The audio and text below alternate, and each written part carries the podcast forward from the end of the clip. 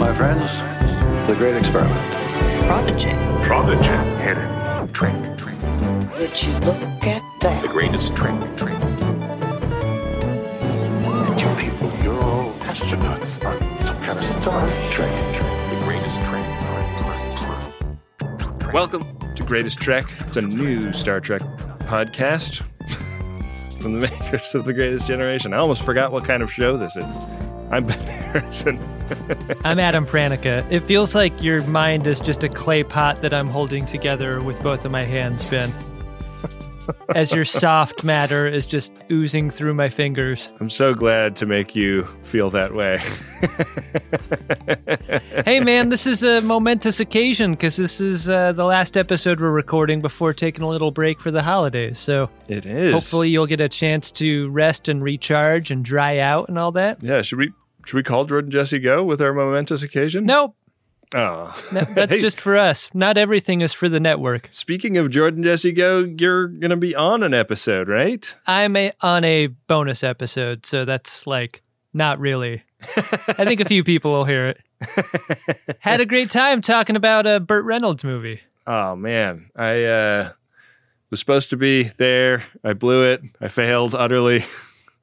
I'm a bad person. I'm not a good friend. Not a good coworker. Oh, you're fine. You're fine, man. That w- that was a piece of the clay pot that got out of my grasp. Yeah, yeah, yeah. What were you doing, man? You fumbled that one on me. Mm-hmm. Well, you you make a good point. We have not actually hit the holiday season from here where we are sitting. People are probably sick and tired of this shit by the time they get to this episode. But uh, we got some presents from uh, our beloved social media director, Bill Tilley. Why would anyone be tired of this segment? People love it. People wanted it to come back, and we brought it back. We did. It's the uh, unwrapping of gifts from our employee segment. Very popular. I'm pretty upset at Bill because he did not send us collateral Right. or anything Yeah. Having to do with this box. I'm not sure if I can trust it. What are the chances that Bill sent us something that's messy to clean up? It's a glitter bomb that says I quit. that would be the way to do it. I would respect the hell out of that move. that would be pretty But good. only if it went to you. yeah. This one, uh, I got a card here. It's a Deck the Halls with Boughs of Holly polar bear tangled in Christmas lights. Says, Thanks so much for being a great friend to me for all these years. My best to you, your wife, Daron, Darwin, now and always, Bill. Oh, I didn't even think about how Daron and Darwin sound so similar. Yeah, I guess they do. Very nice note from Bill here. Thanks, Bill. What a sweetheart. Bill's the best. I got two packages here, Adam. How many did you get? I got a little package I'm opening up that was inside the card envelope. Whoa. There was a little inside the card envelope? I didn't get that. Sure was, so I'm opening it up. How about that? It is a challenge coin Whoa. for a uh, a Boeing C-17 Globemaster 3 Cool. out of Dayton, Ohio. Wow. And the National Museum of the Air Force is where this is from. Whoa. Very nice. Check this out. That's in Ohio, huh? Yeah. It's gold. Wow, that is gorgeous. Yeah. I would love to uh, do a challenge coin with that kind of fit and finish. She's a beaut. I would never want to make our challenge coins look gold or spendable. you know? That's just a lie. I know, but I I feel like we've never even given consideration to the idea of the challenge coin being like monochrome because the option for colors was available when we first started making them. Oh, yeah. The option to make the project more difficult is an off ramp we're going to take every time, Yeah, that's just like the meme goes. a reflex for us.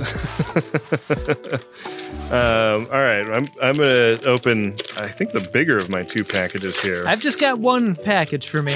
well, you got a challenge coin, buddy. oh man, this package is an action figure of Rowdy Roddy Piper from the movie They Live. He's got the sunglasses up to his head. Uh, he looks like he's getting getting ready to get in a great big fist fight with Keith David because there are alternate hands for this action figure. Yeah. There are like take off and on sunglasses hands and fist hands. The glasses! Oh! Rules. Man, I, who knew that they were making Rowdy Roddy Piper action figures this day and age? Well, I think as long as there's a buck to be made, the WWE company will be there to try to make it. Yeah. I'm opening up my Rowdy Roddy Piper Ben, and it, and he's wearing real clothes. yeah, he is. He's got a. That shirt is made out of cloth. I think the pants are plastic, though. Oh, he's he's rubber banded in there real good. wow. Oh, you've already tanked the the resale value of your Rowdy Roddy Piper? I always open my action figures. yeah. Uh, he's having that problem that I often have, which is shirt. His shirt is riding up. He's got to pull it down. Yeah, he's got to do the Picard maneuver, doesn't he? Huh? Those collars all flipped up. You know what? His hair is a kind of mullet, and that collar can get right up under it. Yeah. Oh yeah, just tuck tuck him into his You can his mullet. You can lean his head down and reveal his neck. this is great. Thanks, Bill. Wow, I love the attention to detail that the skin on his neck is way less tan than the skin on the rest of the action figure. That's what a mullet does. I'm gonna go with fists on mine. Yeah. He doesn't need to hold anything, except I guess he could hold his other hands. Maybe that's what I'll have him do. Because if he wins the fight, he gets to put the glasses on the Keith David action figure Uh-huh. and then prove to him that the glasses reveal Look! aliens truly control our world. Look at them, they're everywhere! I'm gonna add a picture of my rowdy to our thing so it can be shared with the friends of DeSoto. Oh yeah. All right. This is the last package, Adam. It's been it's already been a great Christmas, so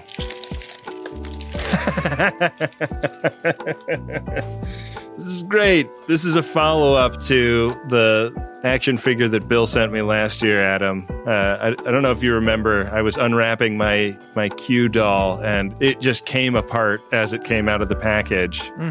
But uh, he sent me another one. he sent me a replacement Q. That's great. That's customer service right there. I'd like to see Q try and take on Rowdy Roddy Piper. You know? Try him in your kangaroo court. See how it goes, asshole. I love how there are two holes in Rowdy's head where you can stick the sunglasses. That's neat. yeah, his hair has glasses holes in it. Yeah.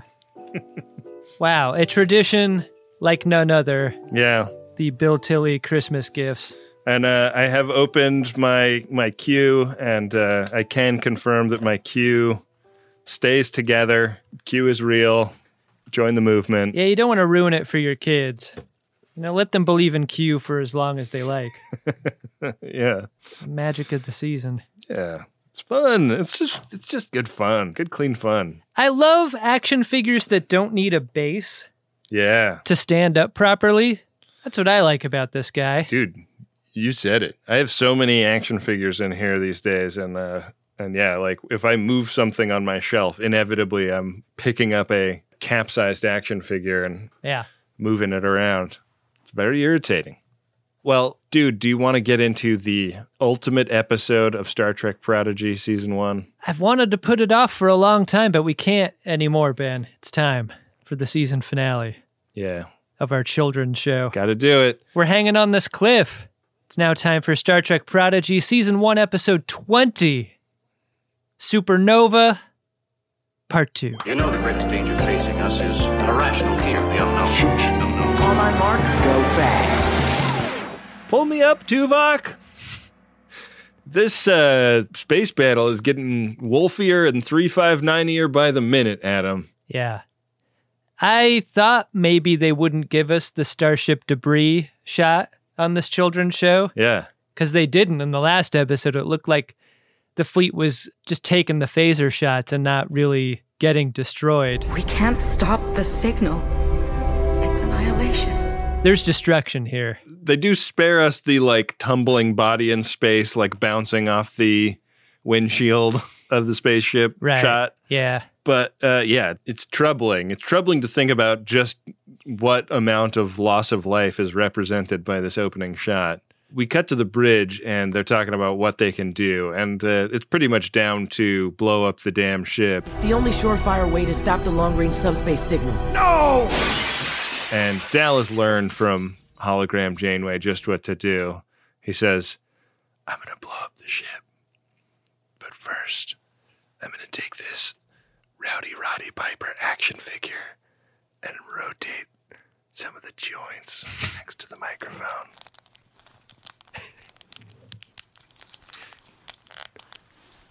That's nice. Yeah. I felt like Dal uh, maybe wanted to sacrifice himself heroically, but is maybe just still super embarrassed by kissing Gwyn in the last episode and is like looking for an out. Yeah, l- l- maybe we should rank the reasons Dal wants to die so bad. Which is the leader in the clubhouse, do you think? Is it the kissing Gwyn like Ben Harrison did at that one party? Or is it that Starfleet doesn't want him Yeah. as a genetically modified person? Well, what Dal did was uh, was worse than what I did because I didn't even make contact. I just leaned in. Yeah. So, like, you know, I was terribly humiliated and and contemplated how I could like leave the planet Uh-huh. at that moment. Uh-huh. And I didn't even make contact, so I don't even know what he's going through. There was no heroic alternative for you at that point either. There certainly was not. Uh, so he's pitching this, and they're like, well, that's a terrible idea. And Jankom Pog explains why. A warp core breach on a Protostar class ship, a totally different ball of wax from a warp core breach on a regular warp capable ship. Not even Murf can survive a supernova warp breach. Why did the scientists even make them? It seems very dangerous. Yeah, it seems staggeringly dangerous. Definitely something you wouldn't want to build on the surface of the Earth. Right. Something you would want to build deep out in space where it can't hurt anybody.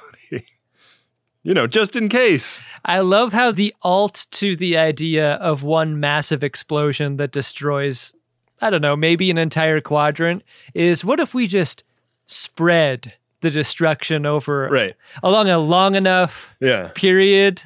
Right, right. Like, Like Zero's like, have you ever seen like the after images of a 747 crashing into a field in northern Scotland where it's just like a long streak of distraction? What if it, what if we did it kind of like that? You remember the Spy Hunter video game when you hit the the grease button and you're just pouring your oil out the back of the car? Wow, I don't think I ever heard of that game. That's what it is. That sounds great. Just leave your grease behind. and that ends up being the the prevailing idea. Yeah.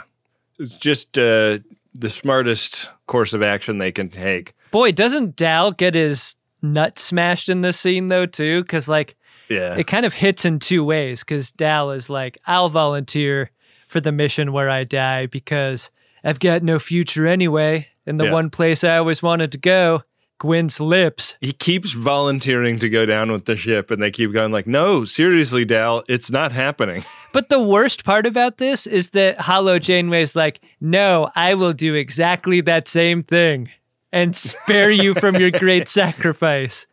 The sacrifice you really wanted. He's like, "Hologram Janeway, I know you're not like technically human, but read the fucking room. Yeah. I'm trying to crawl out of my own skin here. I'm humiliated." I wish that when it came time for Holo Janeway to back up her program on the chip, and then she realizes that that there's no way to do it, she goes back to Dal and is like, "I like your idea after all. You should be the one to sacrifice. it's a very good idea, Dal." Having thought it further over.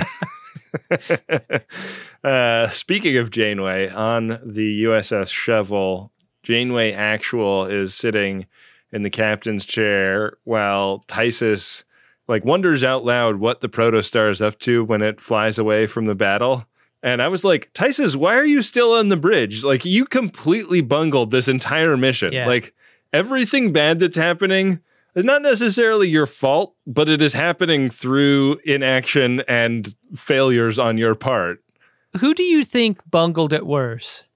Commander Tysess in the last episode, Dal trying to kiss Gwyn, or you trying to kiss that girl at the party?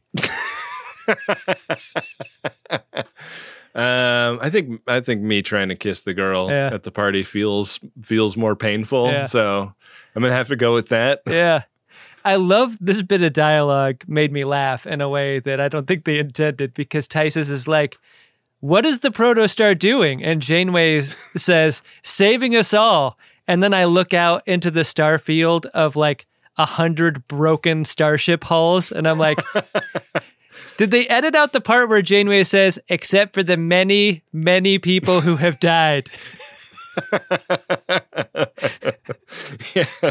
Let's not diminish their deaths. Yeah, yeah.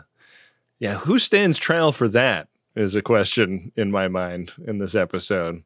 Do you think for a a hardcore Star Trek fan this is a scene that is meant to evoke a Wolf 359 incident? Oh, absolutely. I think so too, but I don't think they can. Like I don't think they're permitted to show us enough hulls, you know? Yeah. Like I want to see more hulls nailed to the wall. and we just aren't allowed to see that, you know? Oh boy. Uh, yeah, I mean, uh, the more holes, the merrier in my opinion. That would have been great. Yeah. But uh, I think the MPAA has specific rules about how many holes you can see before you have a rating Right. increase, right? yeah. Yeah. And if you show uh, all the way down to the nacelle, Yeah. that'll get you NC-17. Yeah. Paul Verhoeven prefers to show real bushy nacelle in his movies. So they have five minutes to do this work. Like this is like a day's worth of work that Jankom Pog is going to do in five minutes. Jacob's not just an engineer, he's a miracle worker. Great. And meanwhile, they're replicating a shuttle so that they can like escape the protostar before the explosion. And uh, this is when we find out that Janeway's program is too big. They've left her uh, alone on the bridge to download a backup onto an isolinear chip. And I was like, oh, that's cool. Like it could be like one of those games that comes on like a stack of six floppy disks, you know? Like we know how to do this. This is technology that we have, right? Right. I love how so much is made of Holo Janeway's vast experiences with these children that it somehow added just too much data to back her up. I mean, the thing that Moriarty is on seemed to have five or six isolinear chips in it, right? Yeah. But it also had like a power cell and like was that just to keep Moriarty under the impression that he still had a, a world to play around in? I think so. Yeah. I mean, and we're going to find out too in that third season of Picard, right? Oh, yeah, yeah. Isn't that one of the things? Moriarty's coming back, baby. The time for games is over. Yeah. really missed finding out whatever happened to Moriarty. That was my big question about new Star Trek. I'm just hoping he teams up with the Nubbin Bugs in uh, Yeah. season three. Now, Nubbin bugs, too interesting.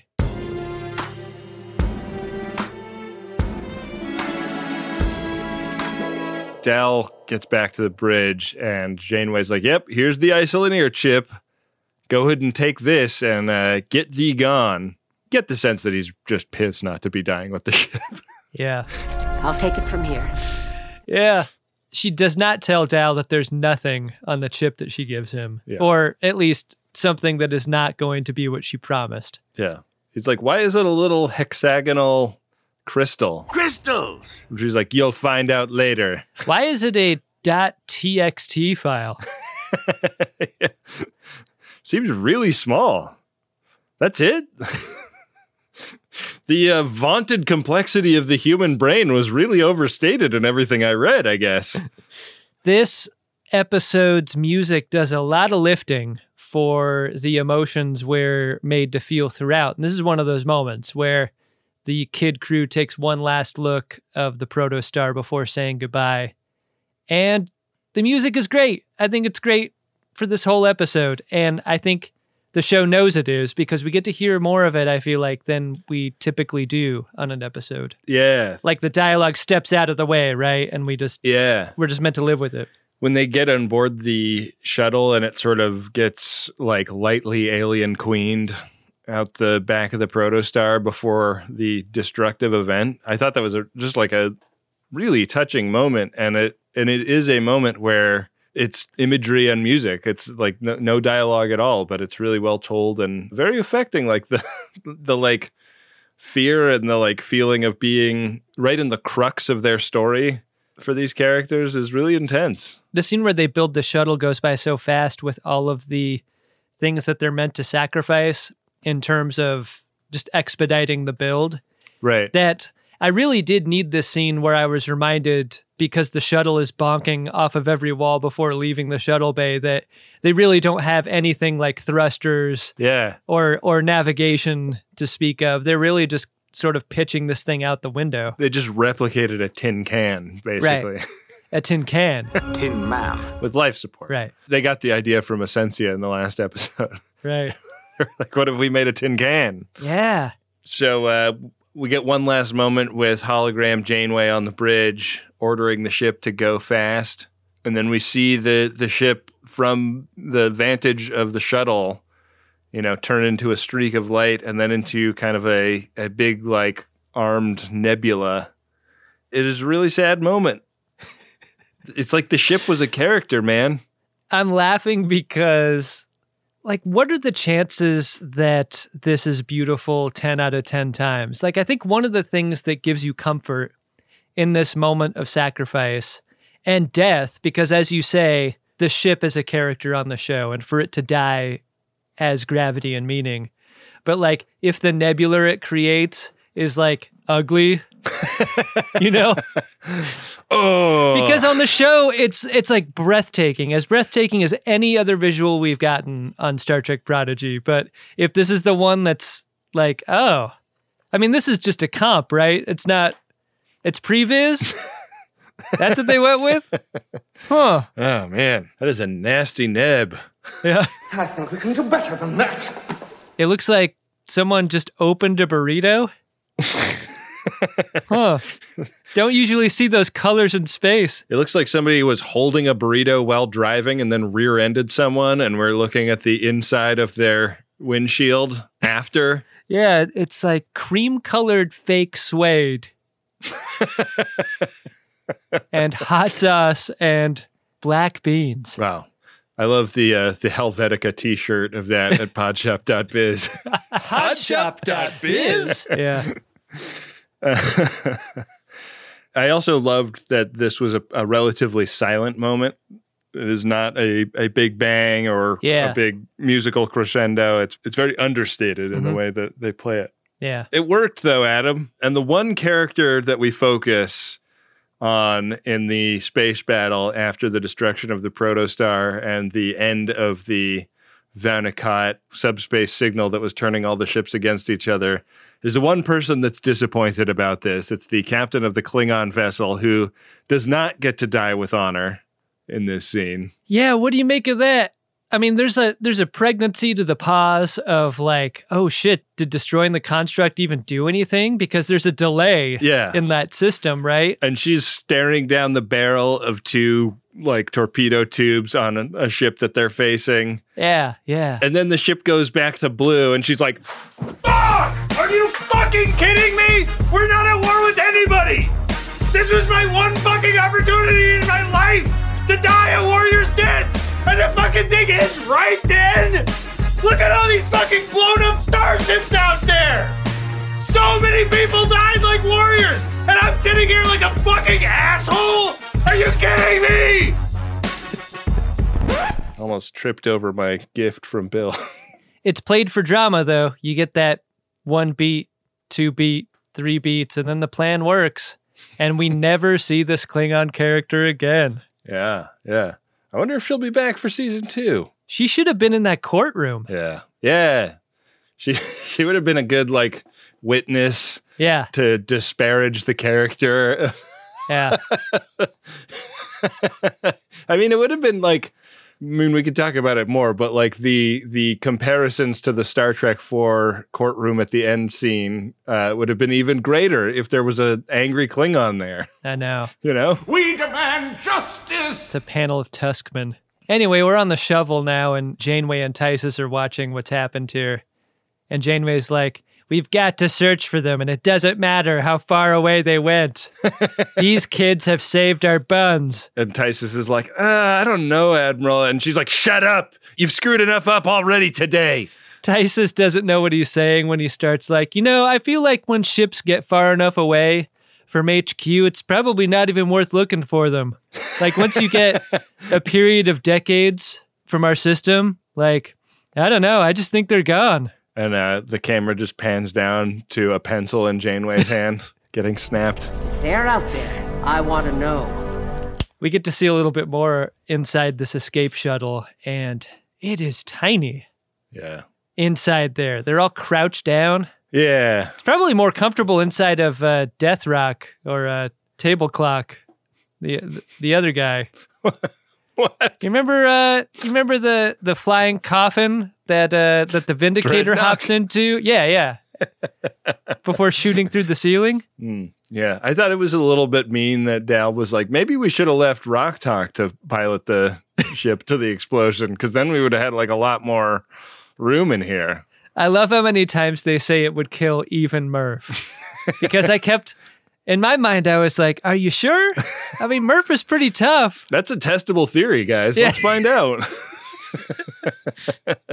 How about we cut off Murf's hand and put it on the ship to just see what happens to it? yeah, let's find out. You can take a piece off of Murph. We've found this out. Mm-hmm. Yeah. So Dal takes out the hexagonal crystal, and they're like, "I thought she was going to put herself on a on an isolinear chip," and he's like, "No, yeah, she put herself on this." And then he like touches the base, and uh, we get a little like Tasha Yar funeral scene from Janeway. Uh, why is Janeway tiny? Because I've died. Nice callback by this show to that. the infamous 3D self eulogy Yeah. of Tasha Yar here. Hello, my friends. The final message from Janeway is like, "You guys can do anything together as long as you stick together. Get thee to Starfleet." Sorry, I lied to you as my final act. You wouldn't have left if I didn't tell you I would back myself up. And I just couldn't be around Rok-Tahk's mouth any longer. Staring at that thing made me question everything about my career. If the real Janeway, the flesh and blood Janeway, can handle it, then that's her problem. it's not mine any longer, though. We need to score a lot of laps fast.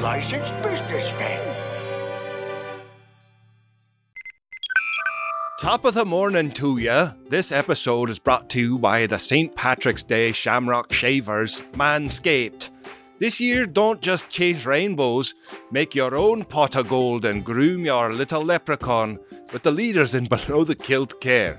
I didn't make that up, that's actual copy sent to us by the great folks over at Manscaped who make the shaver that I use downstairs on my little leprechaun, and uh, I recommend it. Uh, it works great.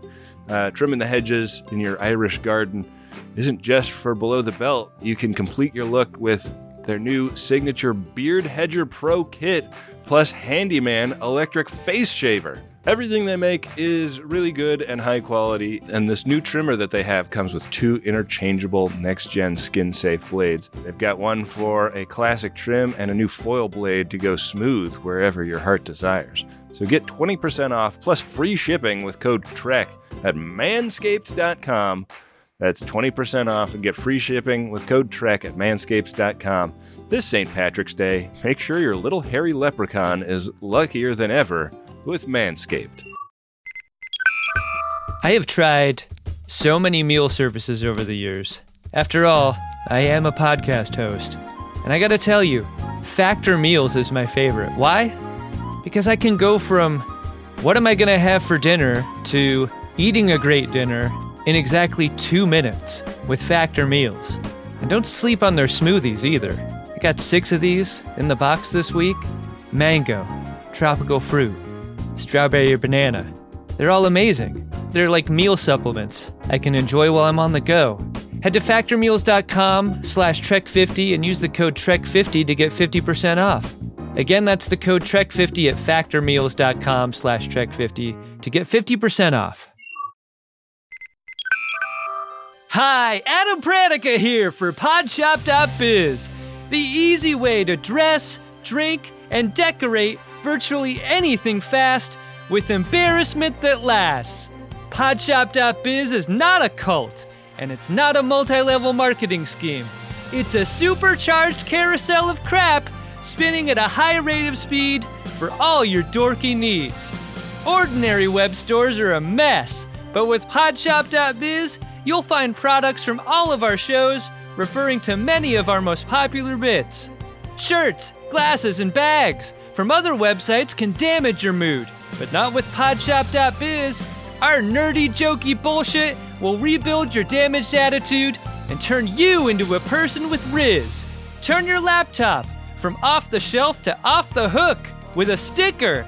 Make pool time cool time with our line of hilarious swimwear.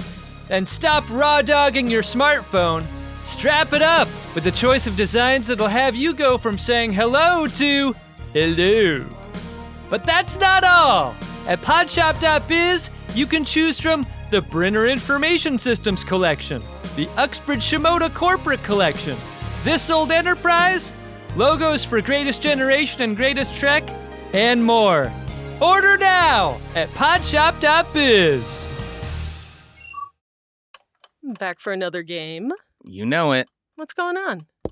Just one more week till Max Fun Drive. Hard to believe.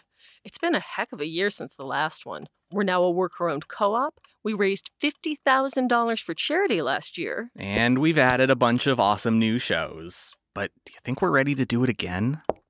Absolutely. Lovely new gifts are lined up. The episodes will be amazing. And wait till everyone hears the bonus content. Yeah, plus they know to go to MaximumFun.org slash newsletter, so they're getting all the news. Oh, like that meetup day is on Thursday, March 21st. Then what's bothering you? Me? Oh, nothing. We're all set for Max Fun Drive to start on Monday, March 18th. I just didn't want you to see this coming. Check. What? Hang on. Most of the plants humans eat are technically grass. Most of the asphalt we drive on is almost a liquid. The formula of WD 40 is San Diego's greatest secret. Zippers were invented by a Swedish immigrant love story. On the podcast Secretly Incredibly Fascinating, we explore this type of amazing stuff. Stuff about ordinary topics like cabbage and batteries and socks. Topics you'd never expect to be the title of the podcast Secretly Incredibly Fascinating. Find us by searching for the word secretly in your podcast app. And at MaximumFun.org.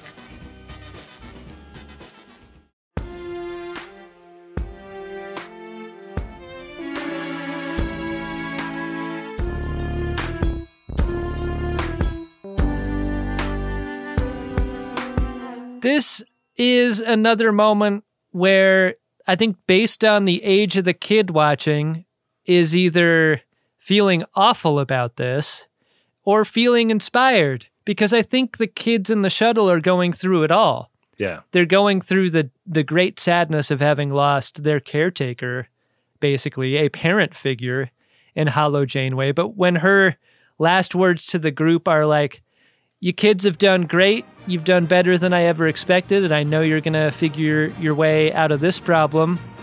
That's like a little bit of a confidence judging that they need to to keep going, to not let the the darkness swallow them up.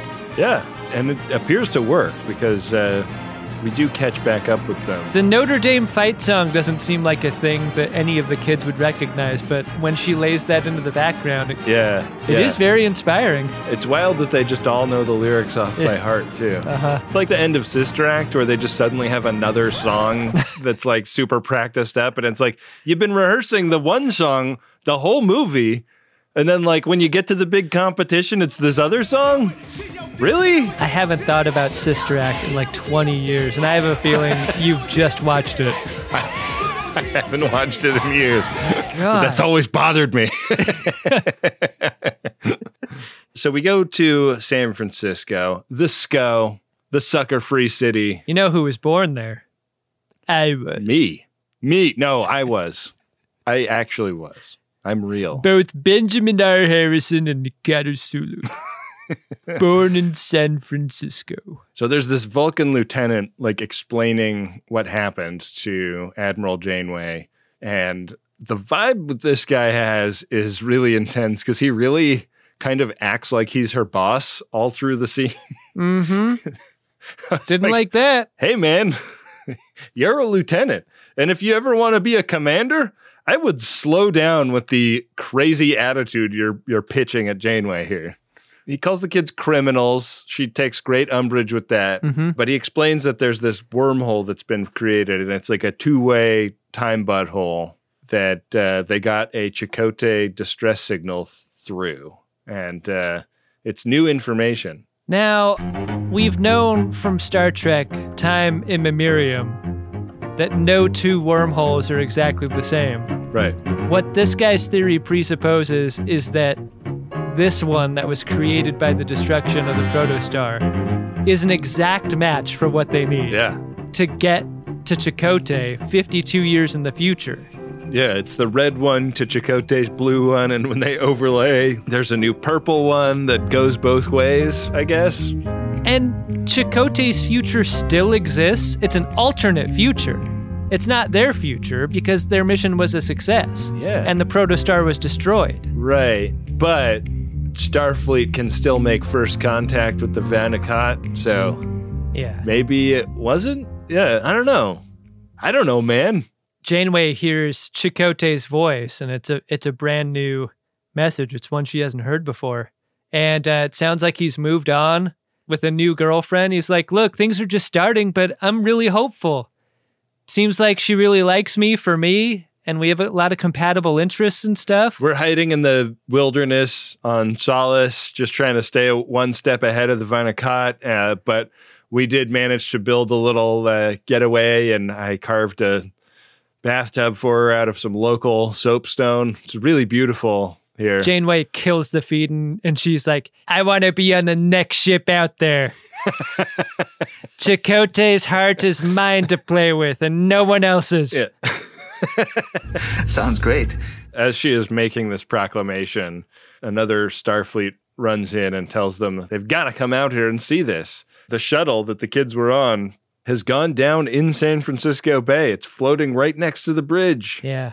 They're all hanging on the outside of it and like a whale breaches and, Yeah. and like slaps its tail at them. Everyone's laughing. Dal has to go down into the ship and swim without breathing to like open a lever Yeah. uh, to let Rok-Tahk out.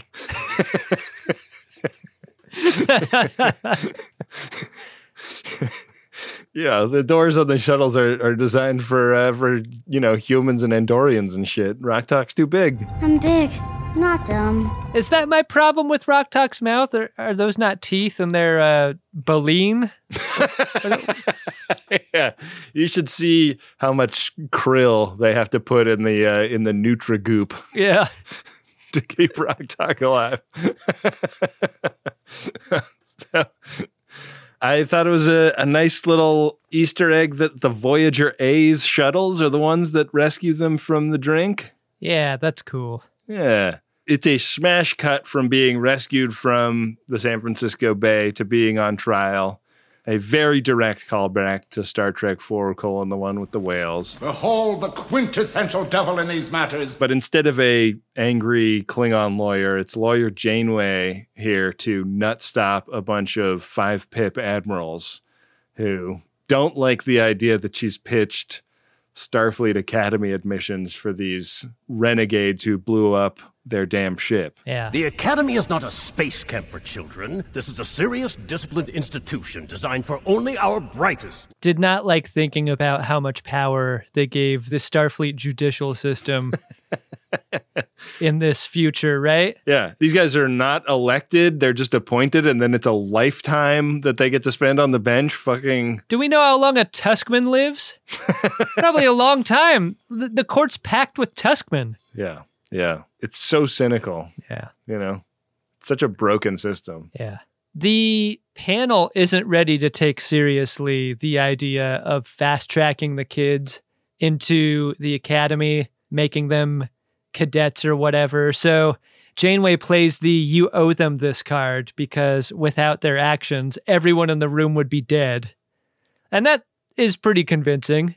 Part of being a good lawyer is just kind of endearing yourself to the court, and she chooses to go about doing that by roasting Dal for being as big of a fuck up as he is. Go get him, Janeway. She knows that these judges are very biased against him for his, you know, status as an augment and for other reasons. Think of the benefits to Federation science once we get Dal into a sickbay and study the sheer quantity of genetic material inside him, an amount only ever found previously on the tip of Will Riker's dick.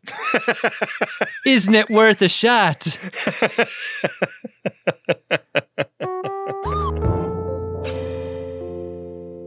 All charges get dropped Mm-hmm. but they're not going to get admitted to the academy. What they are going to get to be is acting ensigns, and Admiral Janeway starts handing out their sweaters, but uh, she only brought five of them. Dal's like, okay, I get it. I have to be like put in a gulag somewhere because I'm a freak of science. I don't know who Will Riker is or what his dick has to do with this, but I guess that wasn't convincing. As God is my witness, I'm going to find him and uh-huh. make contact because he's the closest thing I have to family, or at least his dick is. but it turns out one of the sweaters is for him. Yeah, that's because Gwyn isn't going with him. She wants to go back to Solum and save her people. Or at least in a very anti the Prime Directive kind of way, go and make sure that her people don't do what they did in the original timeline. Yeah. And that's going to be like a make the case for being in contact with the rest of the galaxy mission for her that Starfleet has signed off on. But she'll be there like way earlier in the timeline than when all of this destruction is supposed to happen. So that's weird. She's not the vindicator or the diviner. She's the unifier, Adam. Yeah, better name. All these Vau N'Akat get cool nicknames. She's going to be doing uh, first contact foreplay, Yeah. right? Right. She's going to make sure her people are ready to get down with Starfleet. That's important. Is it Dal that makes the point that her dad is likely alive and already like walking around on Solum? That's fucking weird, man. Pretty weird, right? Yeah. Do you think they recast that part and put him in season two? This is a real kill Hitler question, though, right? Like, you can't allow for there to be a chance of this happening again. Right. You got to do what it takes to to shut this shit down. And like, will the like enslavement backstory of all these people disappear if they succeed in dissuading the Vau N'Akat from doing their hundred ships mission? Very curious about a season two and what elements of this first season one story continue. Yeah, me too. I mean, that's the question when we when we get these vignettes of the kids as they go their separate ways. One of the vignettes is Dal saying goodbye to to Gwyn, and it seems Right. like one of those "I hope I see you again" kind of goodbyes, Right. leaving that into question. It's a she kisses him Yeah, seeing, which always a safer bet, gentlemen. if you're not sure, let her kiss you. there have been moments in watching this show where I felt like the uncanny valley worked against what I was seeing in a way. But when Gwyn kisses Dal and their faces are very close, and you see what Gwyn's eyes do, they do that thing that eyes do when two people's faces are very close. They kind of like dart around in like some micro movements. Yeah. Yeah. And I thought that was spectacular looking. Like that's such a minor animation decision, but it makes the whole scene look so lifelike to me. I thought that was awesome. Kisses are hard to do even in live action and make them look good. And Mhm. this looked great. It's why you prefer not to do them, right? Right. Yeah. Go straight to the real shit, you know? Take off your clothes. Let's get our pants off. What are we doing here?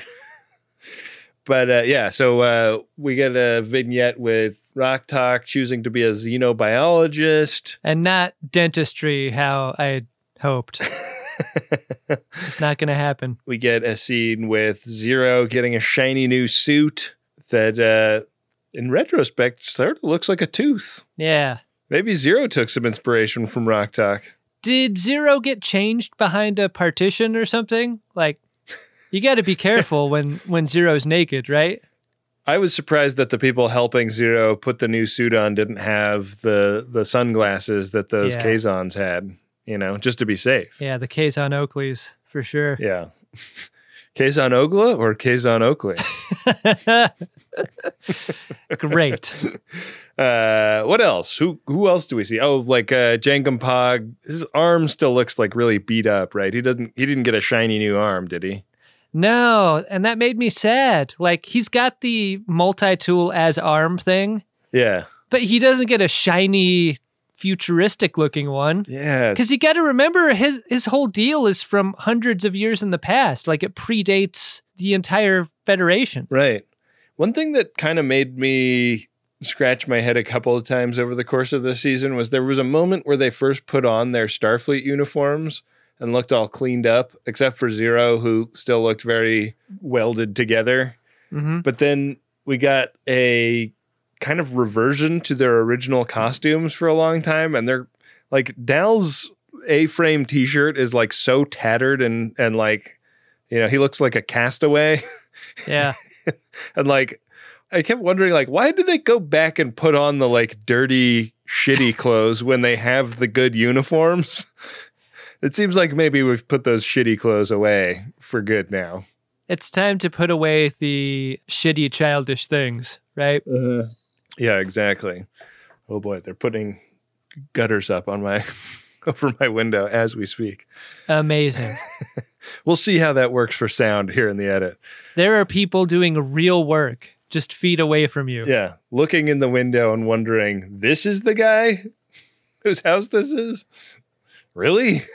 God, I wish I wish you'd done a Ben meltdown while they were so close to the window. Uh, we still got a little bit of episode left. So uh, they gather at the end here to see Gwyn's shuttle off. They wave goodbye as it warps off into the wild blue yonder. And then while they're sitting there, the doors of a huge hangar start opening to reveal the Protostar A, I guess. I never saw a registry or anything, but Yeah. it's evident that this is going to be not the first and not the last of this class of ship. Yeah. And they're like, awesome, there's a new protostar. Like NU with an umlaut protostar. Cool. That's gonna be us, man. And I'm just thinking, like, didn't we just find out about how dangerous this thing is? And you and you brought it to Earth? I was also confused by the tone of this moment, but in a different way because everyone is like, fuck yeah! Can't wait to go on missions and get on a shiny new ship. And Janeway's like, actually, I have a much bigger plan for us. we have to go to the classroom. So please follow me up these stairs. Are you coming or not? and it's like the music swells and the feeling of triumph is there and it doesn't have anything to do with the ship it's putting the ship off Yeah. and i wanted to get on that ship Are they gonna be on a different ship? Or is she saying like the classroom is an even bigger because we can go through the galaxy of the mind? what do you know about the magic of books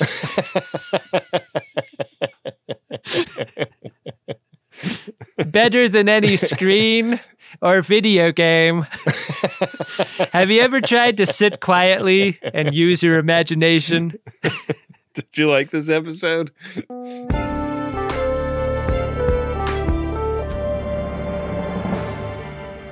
I really like this episode right up until the end. Like this last moment.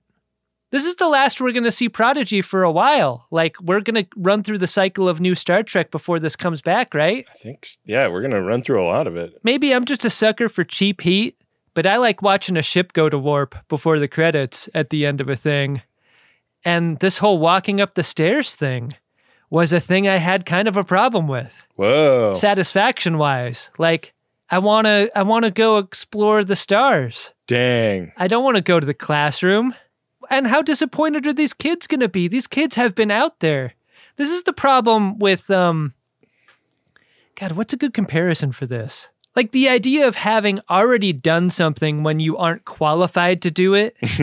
and then oh no, you need a license to drive a sports car or whatever. Like there's something sad about that. And I know they're not going to lean into that kind of sadness, but like these kids have owned and operated a starship for a while and have done it ably. That Right. to gloss over the disappointment of a couple of semesters at Starfleet Academy, it's going to be disappointing. Most disappointing. I think it undersells what's happening here. But I- I mean, as a season, I like I like the second half of the season. It was more adult than I was expecting. The episode itself also very good, but so much rides on the last moment, and it felt to me like a little bit of a stumble. What about you, Ben? I didn't feel like it was a stumble. I felt like it was a a nice head fake actually. Like I I think that the Protostar is an interesting ship, but I'm I'm ready for this to be a story that isn't bound to one ship, and that would be a very unusual take for a Star Trek series to have. Like it's it's about the crew and not about the ship, not about the station. It's about this group and their experience. And so I, th- I think that uh, I think I'm here for it actually. That is so smart sounding and and convincing, really. Like because what you do when you do it like that is you open up the universe for a season 2 to take place anywhere. Yeah. And that's exciting. I think I definitely had in the like span between watching this this morning and then coming back this afternoon and watching it again right before we sat down to record this episode. I definitely was feeling a lot of the same feelings as you and I think on the second watch it felt more optimistic to me than Hmm. than anything else. So I don't know. That's where I was at on it. I thought this was a very unusual episode also because it, it feels like there is a little bit of climax right at the beginning and then the rest of the episode is denouement. Yeah. And uh, A good portion of it fractionally. yeah, so uh, y- you know, like I don't think that's an easy episode to write or execute because our brains are so hardwired for that like rising action and release story arc that we get in every episode of television ever. And I thought they did a really nice job with that. So yeah, I think uh, I think this is a really solid one. Do you think that there is a mandate for new Star Trek to be school is cool, smart is cool, math is cool in a way that this ending suggests? Because, like, what I articulated was a school is not as cool as flying a starship kind of sensibility. yeah, you're really the Bart Simpson of Star Trek critics, and uh, well, Dal is the Bart Simpson of this show. yeah, yeah, And for him to get with the program there, I think is instrumental in inspiring that kind of thinking in a child. You know, like if he can have fun and also go to school, like that's what it's all about. I suppose so. Yeah, I mean, God, if only Bart Simpson could find that kind of equilibrium. Yeah. you know. Yeah, uh, he might never find out. Been waiting 30 years. When's that kid gonna grow up? Fourth grade for 30 years? Damn your feeble brain! Kid's an idiot. I couldn't read it. The letters are all blurry. It's really sad at the end of the day. Uh, well, Adam, you know what's never sad is the priority in- one inbox because it's always got something in it. Every time. I don't think we've ever checked the P1 inbox where there hasn't been a message. Never, never once. Let's go check it now. Priority one message from Starfleet coming in on secured channel. Adam, this is a first. We do not have a priority one message for the show today. Yeah. I wonder what that means because viewership of Greatest Trek has been growing since we started. A lot of people are listening to a show about this, but uh not a lot to say Yeah. from the Friends of DeSoto maybe. It's too bad. Yeah, I would have liked to hear from Friends of DeSoto today. I would too. Oh well. Uh, Hey, plenty of future episodes of Greatest Trek ahead, and I know you've got something to say about your life or your projects or your special people in the days and weeks ahead. And you also want to support Greatest Trek in the process, take it over to MaximumFun.org slash Jumbotron. Have us read your message, where it will be uh, canonized forever on Greatest Trek and Greatest Generation, right? yeah, that's the way to do it. That's, you know, don't go quietly into that good night like Dal did. He, he had to go to a fucking classroom instead of a spaceship. No. Hmm? Instead, get a priority one message on our podcast.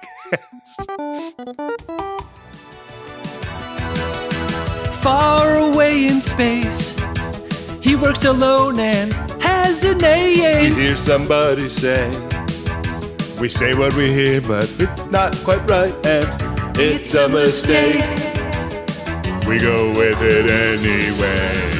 Barnes Frank. Barnes Frank. Barnes Frank. Barnes Frank. Barnes Franks.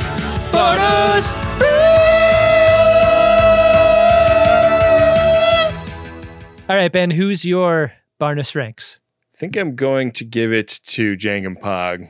Jankom Pog at Starfleet HQ has every opportunity to request an upgrade to the arm. Yeah. Chooses not to. Yep. You know, like, what are you doing, man? Barnes Franks is a guy that I'm always wondering, like, what are you doing, man? Like, why are you like getting in the escape pod without the children uh, who are, are clearly in need of some help? Why are you at, you know, Hoth Isley telling a bunch of random aliens your story instead of like trying to get back to Starfleet with it and warn them or whatever? What are you doing? I can understand it a little bit, and here's here's why. I think if you've lived your entire life with your arm and your hand doing a certain thing, uh, you get used to to what you're able to do with it, right? it it becomes comforting. Hmm. And the idea of of a completely different way of using your arm and hand, Right. I don't know, it may it may not get you there the way that you like. They click on the new thing. They call. They say, Jankom, this thing is what we call the stranger. And it just doesn't even do anything. How about you, buddy? I think in this episode and for the whole second half of the season, that's what this is. Yeah. Admiral Janeway Actual has been a real wild card throughout. She's been through a lot. She's been occupied by Dal. She's been thrown in the brig. She's got a terrible commander. She's arguing in front of the Starfleet judicial system. She's choosing unconventional ways to solve her problems. She's kind of a powerful Barnus Franks or a powerful Jim Shimoda. Wow. Like, those were figures that were uh, lower deckers, really. But as an admiral, I think this kind of energy makes her big fun. Yeah, it really does. So I think she's going to be my Barnus Franks this episode. So glad we got some lawyer Janeway this season. Yeah, me too. That's fun. All right, Adam. We got one final segment here on the show. We call it a warning bois. Prepare a buoy and launch it when ready. Warning buoys. An emergency buoy. A warning buoy. It's a way that you out there can get on social media and talk about the show. It's designed to warn people that wouldn't like the show away, but perhaps entice people that might like the show to come listen. Mm, hmm hmm It does both things, doesn't it? Yeah. It's like a magnet that attracts on one side, but then you flip it over Ah, and it repels. yes. That's what a warning bois is. Right. It, it, it does both things. I got a warning bois here, Ben. All right, let's hear it. It is from a Twitter handle called Ryan's Bad Idea, and that bois sounds like this. I can't listen to podcasts at work anymore due to construction and new management. Spending time with my own thoughts is brutal. Why would anyone do this willingly when podcasts and music exist to drown them out? Anyway, listen to the at Greatest Trek family of podcasts. Boy, I really resemble that remark. Ryan's bad idea. You know what I don't like is a change in policy that has clearly happened here. yeah. Can't listen to new podcasts anymore. That sucks. Is my pay increasing to accommodate this change in policy or what? Yeah. Not a fan. I think Ryan thinks it's a bad idea too. Yeah. Thumbs down. The management. Hopefully, our show being on YouTube might help, Ryan. Right. Maybe open up a tab with our programs on the YouTube. Maybe make it look like you're doing some work, listening to a, uh, a presentation, a work related presentation, Right. Yeah. a, a TEDx. Yeah. There's a TED talk going. Uh huh. Wh- What's wrong with that? Yeah. No jury in the land would convict you for listening to a TED talk. You gotta have headphones in if construction's going on. So Yeah. I don't see how they can have it both ways. And, uh, you know, if they want to have it both ways, start a fucking union and show them who's the real boss. Hell yeah. The workers. Power to the labor. Absolutely. All right, Adam. Well, uh, we'll be back next week with another episode, and I'm not going to tell the people anything about it because I'm going to wait for Wendy to do that in the credits. I love surprises. Yeah, It's- that's that's just good broadcast skills right there, right? Yeah. Plant a seed and then pay it off later. This is what we do. Drama.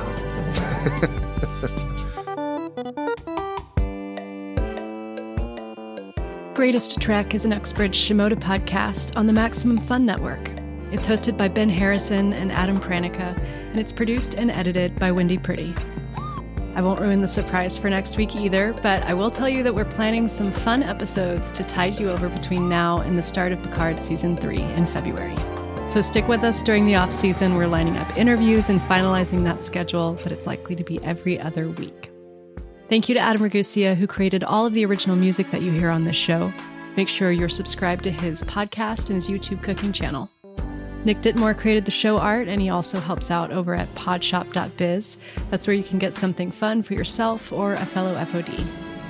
Thanks to Bill Tilley running the at Greatest Trek social media pages on Instagram and Twitter. Join the conversation online by using the hashtag Greatest Trek. And a big thanks to the members who are supporting the show at MaximumFun.org slash join.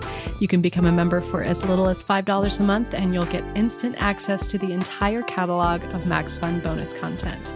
Thanks for listening. We'll see you next week on Greatest Trek.